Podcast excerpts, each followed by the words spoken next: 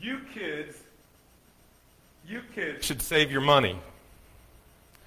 That is the response I heard from my dear old dad for decades whenever we would buy him a gift.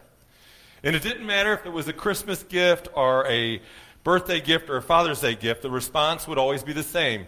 You kids should save your money. And it is kind of funny because now I'm starting to say the same thing to my kids.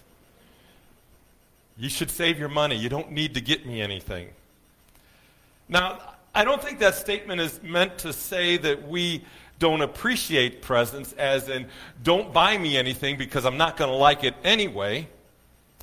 No, I think actually the you should save your money statement is more of a humble reply. Maybe it would be better to say, just having you with me is more than enough. I'm already blessed. I don't need a gift. Now, you know what? That being said, I have to confess, I love presents. Don't you? Presents are fun, right? Presents can be exciting. Presents can be extravagant. Presents can make us feel loved. And yet, I think some of us struggle with the feeling that we think, you know what? I don't deserve a present. I'd rather give somebody a gift than receive one myself and have a bunch of people watching me open it. And that leads into something that plays into to something else is what if I don't react properly? What if disappointment in the gift that I'm given shows on my face? Then what? How do I recover from that? Speaking from recovering, I don't think I need to load iTunes right now.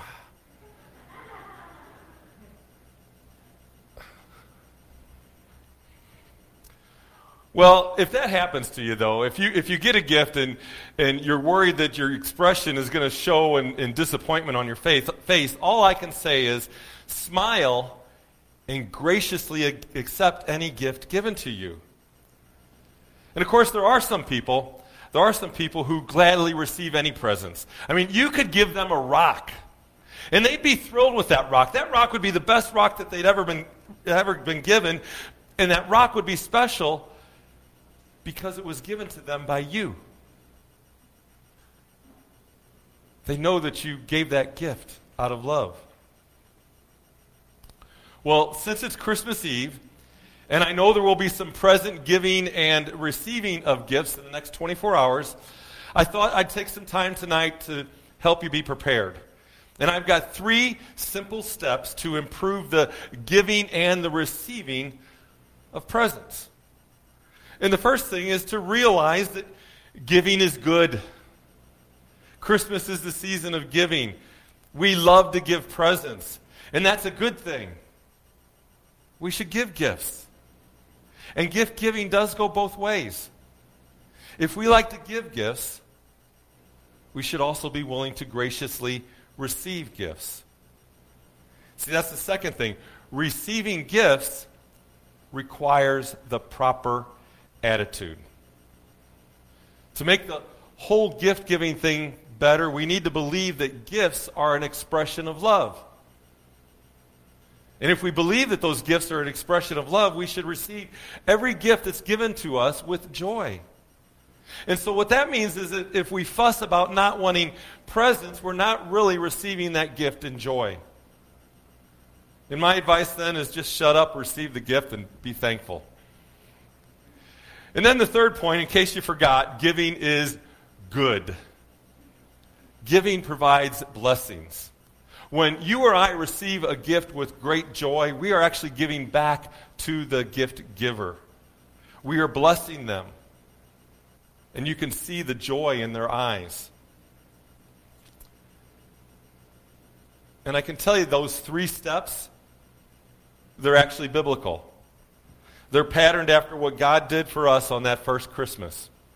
They demonstrate how you and I are to respond to God's gracious gifts. And the basis for those three steps actually comes from two short passages that talk about giving and receiving gifts. And the first of those passages is John 1, verses 12 and 13. And in the verses just prior to this passage, John has told us that the, the true light, Jesus, was coming into the world. He said Jesus came to his own people, but his own people didn't receive him. And then John wrote this. He said, But to all who did receive him, he, who believed in his name, he gave the right to become children of God, who were born not of blood, nor of the will of the flesh, or the will of man, but of God. And then our second passage is the most famous passage in the Bible, John 3:16. For God so loved the world that he gave his one and only son that whoever believes in him should not perish but have eternal life. If you notice in those two passages there were a few verbs, action words I actually had in yellow so you'd see them, but they stand out. And the three gift steps are actually based on those verbs, those words, and they are giving and believing and receiving. And so let's start with giving. God loves us so much, He loves you so much, He loves me so much that He gave us Jesus. And Jesus gave so much that He left the throne room of heaven to be born in a manger. Think about it. Jesus could have come into a royal family and lived in a palace. And at least if he had done that, he would have had all the benefits and the conveniences of the first century. Or better yet, Jesus could have come in the 21st century. With the exception of this pandemic year, being born in the 21st century would have been a great entry into our world. Mary, Mary could have had ultrasounds. She could have taken prenatal vitamins. She could have had many doctor visits. Joseph, he could have gotten an Uber or a Lyft for the journey to Bethlehem. Forget that donkey. Joseph also could have made hotel reservations from his smartphone, and maybe they would have had a little better place to stay. And think about this God, God could have texted the shepherds, and he could have saved the angels a lot of time and energy. The Magi, they could have Googled where the, ho- the house where the Christ child was. GPS would have guided them. There would have been no need for a star. But that wasn't God's plan, was it? Jesus was born into poverty in the first century. Jesus lived in the time before electricity or indoor plumbing. There were no vaccines to protect people from diseases. And then, of course, we know Jesus died a horrible death. Jesus took on the, the curse of our sin to save us. And the big question is why did God the Father and Jesus Christ the Son give such a great gift? Such a great sacrifice. I think the answer is obvious. You know it. It's love. God's love for you, God's love for me is beyond our comprehension. The Apostle Paul put it this way in Ephesians 3, verses 17 through 19. He wrote, And I pray that you, being rooted and established in love, may have the power, together with all the Lord's holy people, to grasp how wide and how long and how high and how deep is the love of Christ. And to know that this love that surpasses knowledge, that you may be filled to the measure of all the fullness of God. God's love is immeasurable. And God isn't going to stop loving you. God loves you when you let him down, when you disappoint him. God loves you when you are unlovable. God loves you through your greatest joys. And he loves you through your deepest moments of despair. And the result of such love is that God gives. He gave his son. Jesus gave forgiveness. Jesus gave his life. God gave us eternal life through Jesus. It was the perfect gift. And I think you and I know the, the joy that comes with giving that perfect gift to another person. We're often more excited about the gift that we're giving than the person is who's opening it. We can't wait to see them open it. And so just try to imagine God's joy with the birth of Jesus. And the truth is, We don't really have to imagine it because in Luke 2, which Sarah read earlier, we get a glimpse of God's joy. God put on the greatest light show and sound show ever witnessed. Listen again to some of the words that are recorded by Luke. He said, And an angel of the Lord appeared to them, appeared to the shepherds, and the glory of the Lord shone around them. And the angel said to them, Fear not, for behold, I bring you good news of great joy that will be for all the people. For unto you is born this day in the city of David a Savior who is Christ the Lord. And then Luke continued. He said, And suddenly there was with the angel a multitude of the heavenly hosts praising God and saying, Glory to God in the highest, and on earth peace among those with whom he is pleased. When we hear those words, we should jump to our feet, scream for joy, clap. Of course, we're asking you to stay seated today so you don't have to jump. But you know, what's sad is there are some people who just don't get it. For some people, Christmas is just a man made secular holiday. And the people who don't get it remind us that we have to respond to God's gift. This is something that if you're here on a Sunday morning, we talk about a lot because it's true. God always acts first. But then we are called to respond. And our response to the greatest gift ever given is to believe and receive. John 1:12 speaks of those who received him and believed in Jesus' name. John 3:16 talks about believing in him. We believe in Jesus. Belief is so important. Before we can be made right with God, we have to believe that there is a God. We trust. We believe even though we can't physically see God. One of my favorite Christmas movies is the, the Santa Clause. It's a magical movie. I watch it every year. It makes me feel like a little kid again. I love it.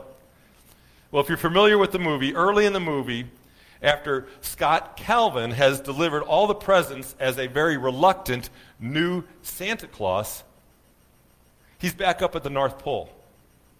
And he's overwhelmed. This has been all too much for him. He was just a regular guy, and now he's called to be Santa Claus. And little elf Judy says to him, She says, You look troubled. Scott looks out the window and he replies, saying something like, I see a polar bear down there directing traffic. I see it, but I don't believe it. And then Judy, in her elf wisdom, said, Well, that's why many grown ups stopped believing in Santa. And then she added some really wise words. She said, Seeing isn't believing, believing is seeing. Judy's words sound similar to what the writer of Hebrews wrote about faith. He said, Now faith is the assurance of things hoped for, the conviction of things not seen. We have faith. We believe in what we can't see. We can't see God, can we? But we do see evidence of Him. The Apostle Paul told us that the evidence of God is clear. It's in the things He created, it's in you and in me, it's in newborn babies, it's in toddlers, it's in birds and butterflies and streams and majestic mountains and cold sunny mornings and star filled nights. The, the list is endless. If you want to see something of God, just open your eyes. But the fact of the matter is, is that believing there is a God isn't enough. James 2:19 states, "You believe that God is one, you do well. Even the demons believe and shudder." When Jesus walked this earth, he cast out demons, and the demons many times knew exactly who he was and yet they were still condemned. They believed, but it wasn't a saving belief. Commentator Richard Phillips put it this way He said, People say, I believe in Jesus, meaning that they accept that he existed or even appreciate him in some sense. But that's not receiving Jesus. And it does not con- constitute saving faith. Their belief lacks receiving. You see, to receive Christ, we first have to believe Jesus is who he said he is the Son of God, one with the Father. The disciple Peter, if you remember, he believed. There was one time Jesus was with Peter and the other disciples, and Jesus asked them, He said, Who do you say that I am? And Peter had one of his great bold moments, and he confessed, He said, You are the Christ, the Son of the living God. To receive Christ is to confess who he is, but it's also to invite him into our heart. We proclaim him our Lord and Savior. We let Jesus be the Lord of our life. And that's one of those things that some people just can't accept. But if Jesus is God, and I assure you he is, and if Jesus died to save us from the punishment our sins deserve, and he certainly did that, and if he rose from the dead, and the fact is he did, and 500 witnesses saw the resurrected Christ, if Jesus did all that stuff, which he did do, then doesn't it make sense to declare him the Lord of your life? It's logical. It's a no brainer. The fact is, Jesus is Lord whether you or I proclaim him as Lord or not. And so we believe in Jesus and we receive him into our heart. Got a question for you. What is the worst Christmas present you ever received? What's that worst present you ever received? You don't have to shout it out, but just think about that. And don't tell the person that gave it to you. well, I asked that question to a couple of coworkers here at church. And, and one said a porcelain doll she received when she was 10 years old. And she said it was a bad gift because she wasn't allowed to play with it. It was breakable. She added, What kid wants a doll that you can't play with? Another coworker said orange pajamas. They were ugly, he said, but I still wore them. I'm thinking if they glowed in the dark, they might have kept them up. I would have said the, the worst Christmas gift that I ever thought I received was the sled that was given to me when I was 16 years old. My grandparents gave me the sled. And I know they were very excited about it, but I wasn't. I had started to drive. You see, I was an adult. At least I thought I was an adult. I believed that a sled was a silly gift for a little kid. But what I didn't realize is that sled was an awesome gift. It was the gift that kept on giving. Over the next four to six years, that sled created many wonderful memories. And a bunch of them took place on Art Hill in Forest Park. There were times of great joy riding double decker and triple decker, two or three people on the sled at one time, and we never made it to the bottom of the hill. Somebody would fall off, but we laughed so hard. That sled was a great gift. It was a gift that gave joy. And so tonight or tomorrow, when maybe you open that present and you look at it and you go, I'm never going to wear that. You're thinking that, you're not saying it. Or, I'm never going to use that. Remember that it might be a greater gift than you think at that moment. Our two scripture passages speak to the greatest gifts that result when we believe and receive Jesus. John 1:12 states, "But to all who did receive him, who believed in his name, he gave the right to become children of God." John 3:16 adds that whoever believes in him should not perish but have eternal life. Those are the best gifts ever. Adoption into God's family and eternal life. You know, I think we would all agree that this Christmas season has been tough. It's been like any other Christmas season we can remember. The coronavirus has killed. It's made other people very sick. The virus has caused isolation for millions more people. People in retirement centers can't physically spend time with their loved ones. We can't visit our friends and family who are in the hospital. We're told not to gather in large groups. We've been discouraged, discouraged from traveling to see relatives. Our church service attendance is limited. There's been a lot of pain in 2020. And I think it's also made 2020 a year of isolation. And isolation causes loneliness. And loneliness robs us of our joy. And we need joy. And joy is actually a blessing of the three steps of God's gift giving. You see, first, God gave. He gave His Son. And then, second, we believe and receive. And then, third, we receive the blessings of God's gift. God's gifts bring us joy. On Christmas, God gave the best gift ever. Our joy was born in a manger. He is Emmanuel, God with us. And through the gift of Jesus Christ, you and I are God's kids, adopted into his family, loved and protected. We're never alone.